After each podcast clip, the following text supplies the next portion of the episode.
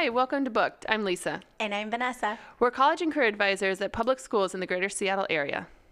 So, what are we doing here? That's a good question, Vanessa. We are producing a podcast meant to provide resources to our students and families about various topics that cross our desk every day.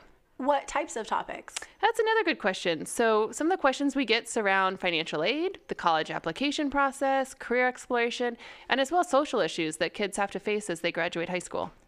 Why are we doing this? Well, we wanted to provide a resource. We recognize not everyone can come in during our actual office hours at school. And we also wanted to give families the opportunity to listen to this information on their own time, in their own home.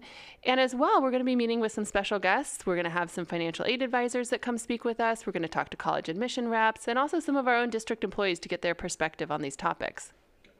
And you can get booked by subscribing to our show on the platform that you're listening to us on. Our first episode will be a general overview of financial aid coming in January, so stay tuned.